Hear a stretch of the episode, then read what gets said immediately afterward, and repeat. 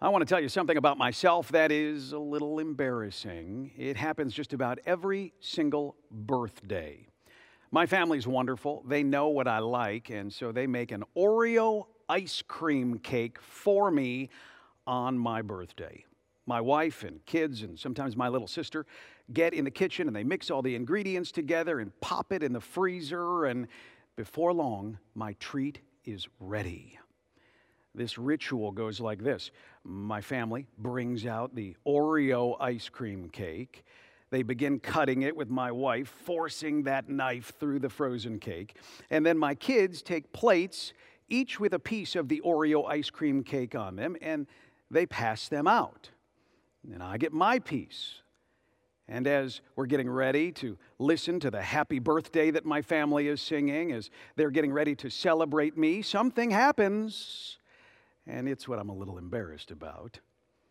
You see, my family is super excited. They are treating me, and, and I, at that moment, should be totally filled with joy.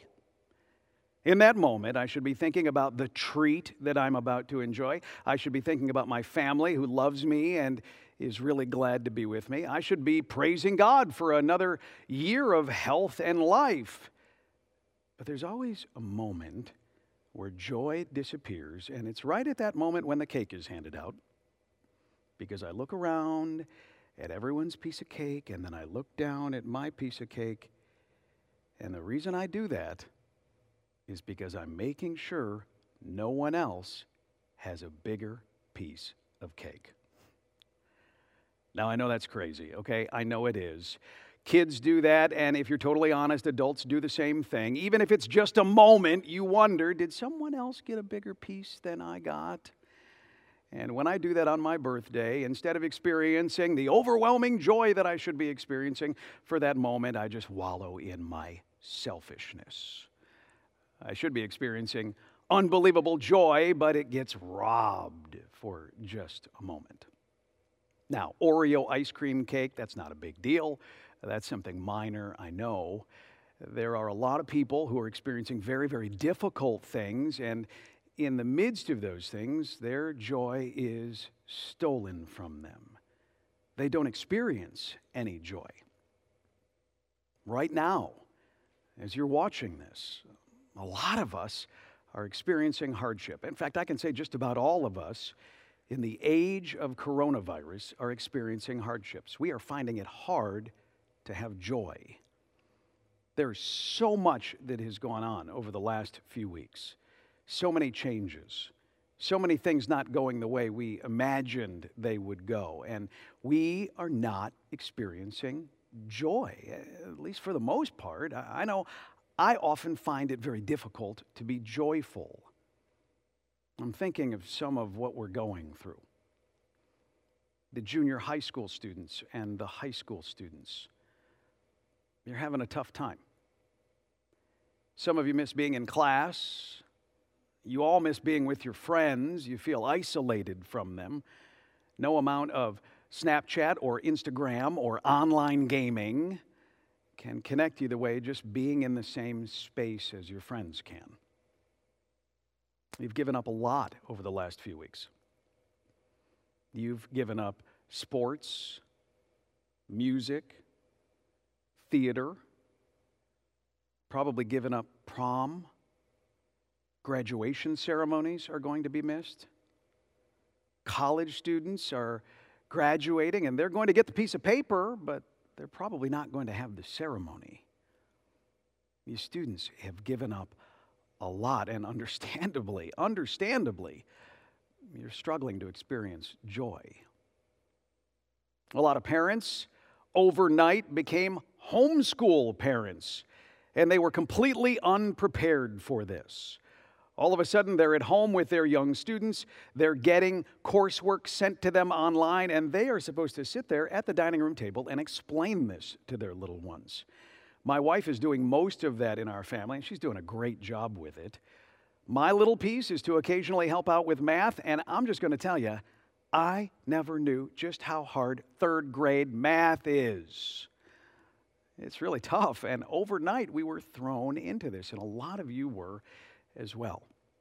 Finding any joy in that? There are senior citizens watching this and people who have health problems.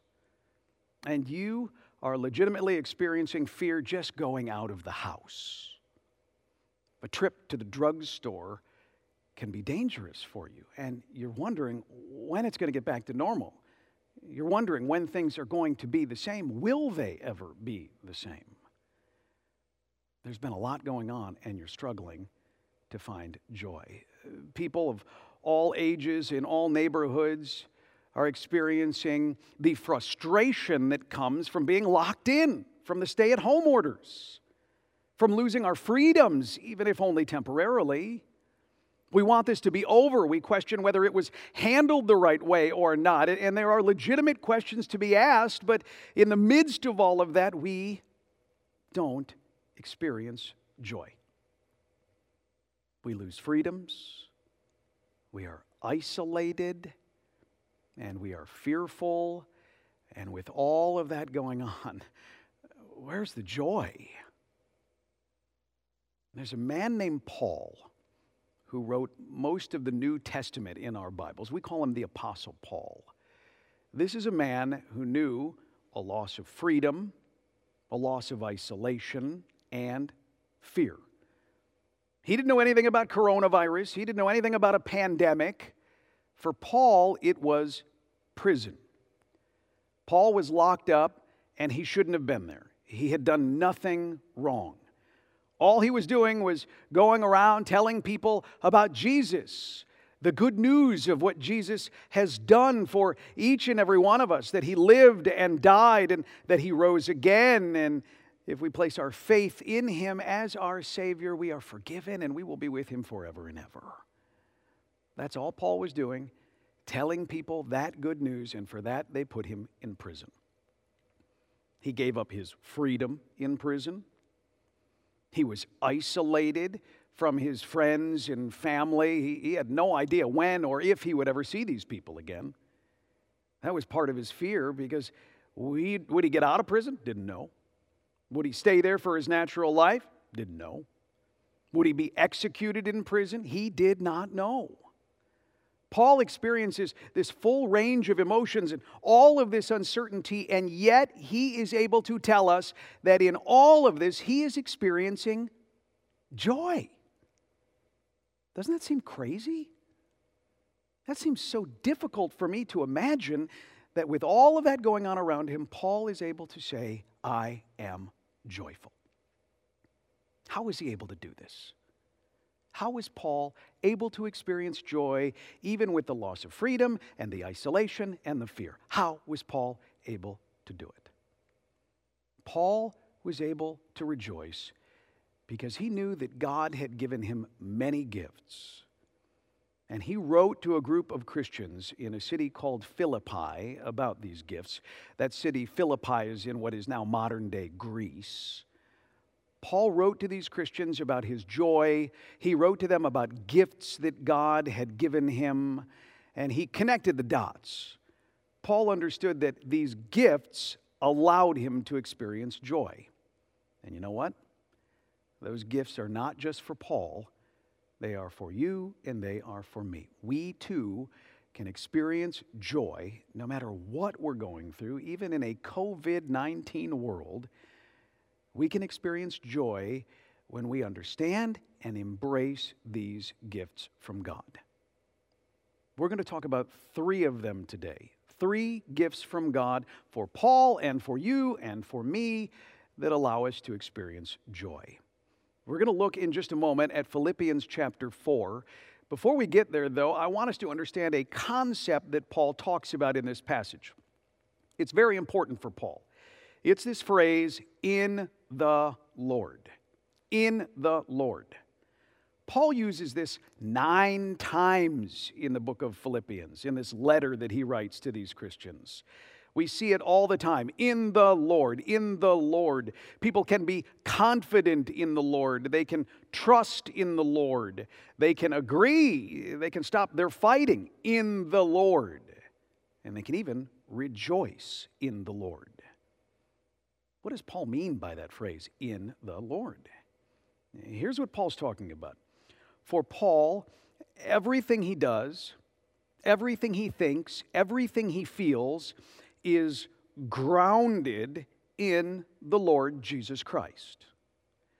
Jesus is Paul's foundation for living. So that no matter what's going on, no matter how he responds, no matter what activities he has to do, no matter what he's feeling, everything happens in the Lord.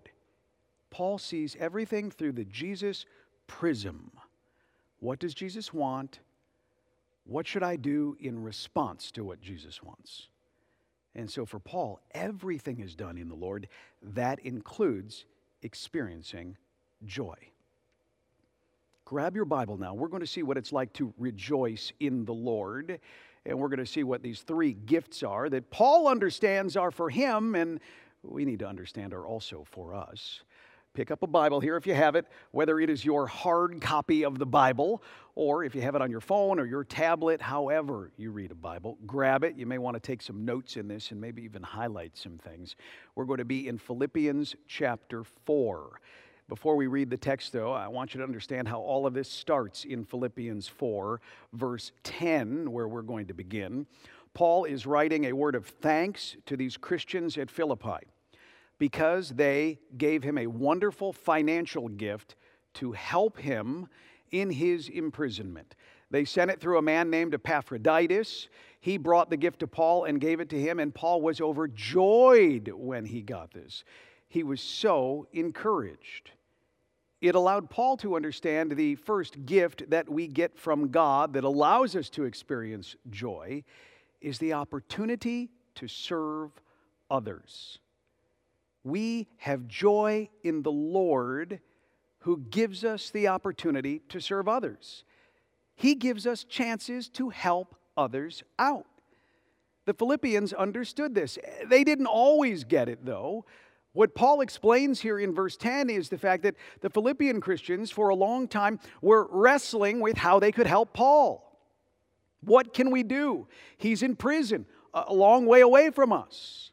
How can we be of help? How can we be of service? How can we encourage Paul? They didn't know what to do. And they put their heads together and they said, We can take up a financial offering. We, we can put some money together and we can give it to Epaphroditus and he can take it to Paul. That will help him, especially when he gets out of prison, if he gets out of prison. But it would also encourage him. He'd be encouraged to know we're thinking about him, praying for him, and would make a sacrifice financially for him. And so they gather this gift together and they send it to Paul. And in Philippians chapter 4, in verse 10, we read this Paul says, I rejoiced in the Lord greatly that now at length you have revived your concern for me. You were indeed concerned for me, but you had no opportunity. Paul is talking about their opportunity to serve him and to serve one another, and it's the same with you and me. Because as I've already mentioned, these Philippian Christians for a while didn't know what to do. How do we help Paul in his imprisonment? And right now, a lot of us are experiencing that. We know there are many people who are dealing with issues surrounding the coronavirus, health issues, financial issues, issues of loneliness, and we want to help. There's a stay at home order. We're supposed to remain in the house unless we have to do something that is deemed essential. And so we feel totally locked in, completely unable to help, even though we feel like we want to. That's exactly what the Philippians were dealing with. How do we help Paul in his imprisonment? There's nothing that we can do. They put their heads together, they prayed, and they realized that a financial gift would encourage him. How do we serve each other and experience that joy in a pandemic where we are very limited in what we can do? I think we do the exact same thing. I think we prayerfully ask God to show us how, even in a limited way, we can experience the joy of serving others. There's a variety of ways that we can do this, and I'm sure some of you have ways that I haven't even thought of yet. We can, very simply, call someone, text someone, and be intentional about this. Schedule video calls with people. My wife and I have talked to friends all around the country over the last few weeks, people we haven't talked to in a long time, because the fact that we were in the house and we knew they were in the house too allowed us to take the initiative to talk with them. It's been wonderful just to see their faces, to hear what's going on, to hear how they're dealing with the coronavirus situation, and to pray with them. It's been wonderful. That's one way you can serve someone. If you have sewing skills, you can use material or old clothes around the house and make some masks that you can give away. If you know someone who is a senior and is unable to come out of the house, you can call them up and see if they need their grass mowed. I don't know about you, but my yard is ready. In fact, I think right after this service, I'm going to have to go out and mow it. It's getting pretty bad. You can call them and say, hey, can I pop over and mow your lawn? I just want to be a blessing to you. You can help. You could also, if you want to give a financial gift, our church, Village Bible Church, has a benevolence fund. This is money given to the church. It doesn't go to our budget at all. It doesn't pay any of our church expenses. It is earmarked for people who have financial need. You can give a financial gift to the benevolence fund if that's a way you want to help. Like I mentioned, I know if you prayerfully put your head together with some other brothers or sisters or members of your family, you too can find other ways that you can help even during a stay at home order. We have joy in the Lord who gives us opportunities to serve others. Paul understood that's a gift from God. It's a gift for you and for me too. That's one. Another way we have joy in the Lord is by understanding that He gives us contentment. It is God who gives us peace, no matter what the circumstance is. Paul says this, I think, pretty dramatically in the book of Philippians. When Paul talks about contentment, he's not saying he feels all right when everything's going well. He's not saying he's content when he's not in prison. Paul experiences that sense of peace no matter what is going on, whether things are going well or whether they are challenging, whether he has a lot of money or he has no money. Paul experiences joy no matter what. That kind of contentment is supernatural. It is a gift from God, a gift to Paul and a, a gift to each of us. Turn back in your Bible now, Philippians 4, verse 11. Philippians 4, verse 11. Uh, this is what Paul says to these Philippians. Why is he rejoicing in the Lord? Because he understands God has given him contentment. He's learned it. He says to them, Not that I am speaking of being in need, for I have learned in whatever situation I am in to be content. I know how to be brought low, and I know how to abound. In every and every circumstance, I have learned the secret of facing plenty and hunger, abundance and need. That's dramatic, isn't it? Paul understands that no matter what life brings his way, he can be content. How can he have that kind of contentment? And think of the world that Paul is speaking to. There were competing philosophies in Paul's day. There was one group called the Cynics, and one group called the Stoics. And they were the people who were speaking into the culture and telling the culture how to react, how to behave, how they should think. You had the cynics who were the pull yourself up by the bootstrap kind of people. Uh, these were the self sufficient people. You leave me alone, and I'll leave you alone, and you, you just let me do my own thing, and we'll be all right. That's what these people were like. They found their contentment in their self sufficiency. They could handle things on their own. Then you had the Stoics, and they knew that they had needs, but their way of handling it was to to pursue inner peace, to just sort of shove it all down inside, to be calm. That's how they responded. They knew there were challenges in life, they knew there was pain and there was suffering, but their way of handling it was simply to, as ostriches, put their head in the sand, to act as though everything was just fine. In our modern day, we have these two groups of people. Instead of experiencing contentment no matter what is going on, instead of finding that in the Lord and in the Lord alone, people search for peace in different places. You have your self sufficient people. I can do it on my own. I don't need you. I don't need anyone else. I can handle it. I'm smart enough. I work hard enough. I have the resources. I'm wise with my money. I take care of myself physically. I don't need anything. You have those people, the self sufficient people. Uh, according to Paul, that's not true contentment. True contentment is not self sufficient, it is Christ sufficient. True contentment is understanding that everything we need comes through Christ, it is from Christ. Everything that we have comes from the Lord. Everything is a gift from the Lord. We are completely dependent upon Him. Christ sufficient, not self sufficient. You also have the power of positive thinking crowd. These are the people who say, no matter what is going on in your life, no matter what comes your way, as long as you have a positive attitude about it, everything will be okay. They're the serenity now crowd. Just cry out for serenity and it will happen. Now, what we need to do, instead of simply tricking ourselves into feeling good, instead of experiencing that power of positive thinking, we need to be positive about the one who makes us to think. God made us, He formed us, He gave us brains to process everything going on around us, and we find true contentment when we think positively about Him, when we understand that it's His gifts that are lavished upon us each and every day that allow us to move forward, that allow us to have that peace, that contentment if we're going to have that sort of attitude, that feeling, that sense of contentment, this takes intentionality, sisters and brothers. It does not come easily. We have to be intentional about this.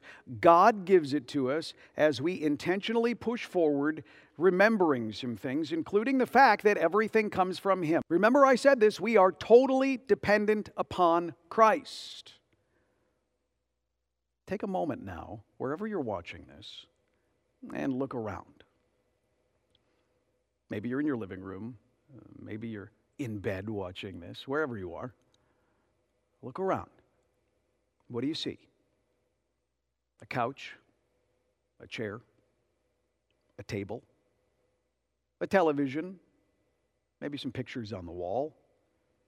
You can peek into your kitchen and you can see cupboards with food in them and utensils and bowls and plates all of those things are from the Lord. All of them are gifts from God. Understanding that everything that we have comes from Him leads us to contentment. All of those things. You're thinking, I worked hard, I earned those, I bought those, those are mine, that, that, that's from me. What Paul tells us is everything comes from the Lord. In fact, here's what I want you to do right now. What I want you to do is I want you to peek up from that monitor as you continue looking around, okay? Again, whether you're looking on your phone or wherever, I want you to peek up and I want you to see a few things in the room with you. And I want you, if you're on Facebook or YouTube, I want you in the comments section just, just to write a few of them down. Okay? Type them in and let us all see them. I am grateful for the gift of my La-Z-Boy chair. I am grateful for the gift of food in my pantry. Whatever it is, do this, practice this. I'm not playing around here, I'm not trying to be cute. I want each of us to really experience contentment that only comes from understanding everything comes from the Lord. Everything comes from Him. Go ahead, type it in there. What, what is it? What are you grateful for that God has given you? What is it? We have joy in the Lord who gives us opportunities to serve others. That's the first gift. We have joy in the Lord who gives us contentment. That's the second gift. But we also have joy in the Lord who gives us strength for every circumstance. He gives us the ability to withstand anything that comes our way. All of this comes from the Lord, and when we grasp it, we can experience joy. This verse that we're going to read here now is one that is very well known. However, it is often also taken out of context. Let's read this together here. In chapter 4, we're going to move down now to verse 13. Paul says, I can do all things through him who strengthens me. I can do all things through him who strengthens me.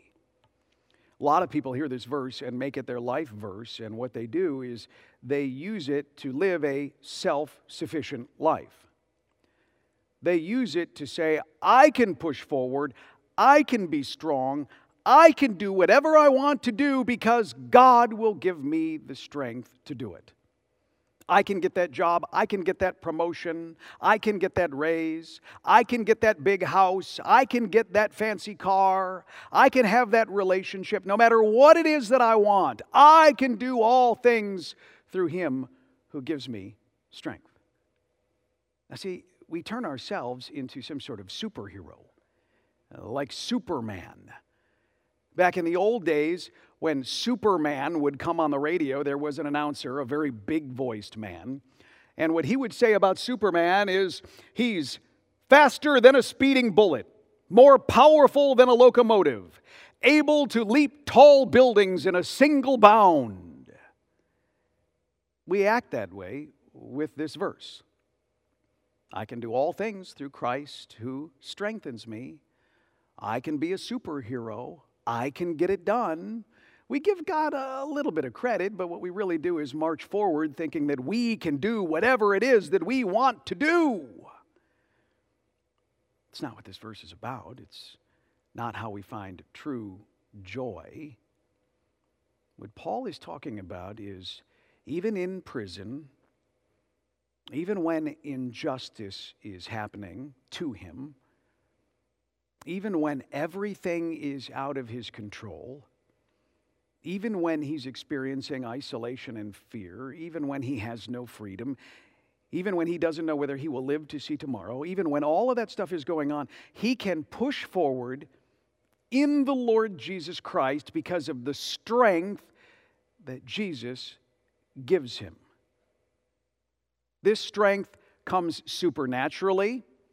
It is not something that we can get just by trying harder, uh, just by pushing in a more strong way. No, no, no. That's not how we get any of this. It is something that God gives us that empowers us to move forward no matter the circumstances.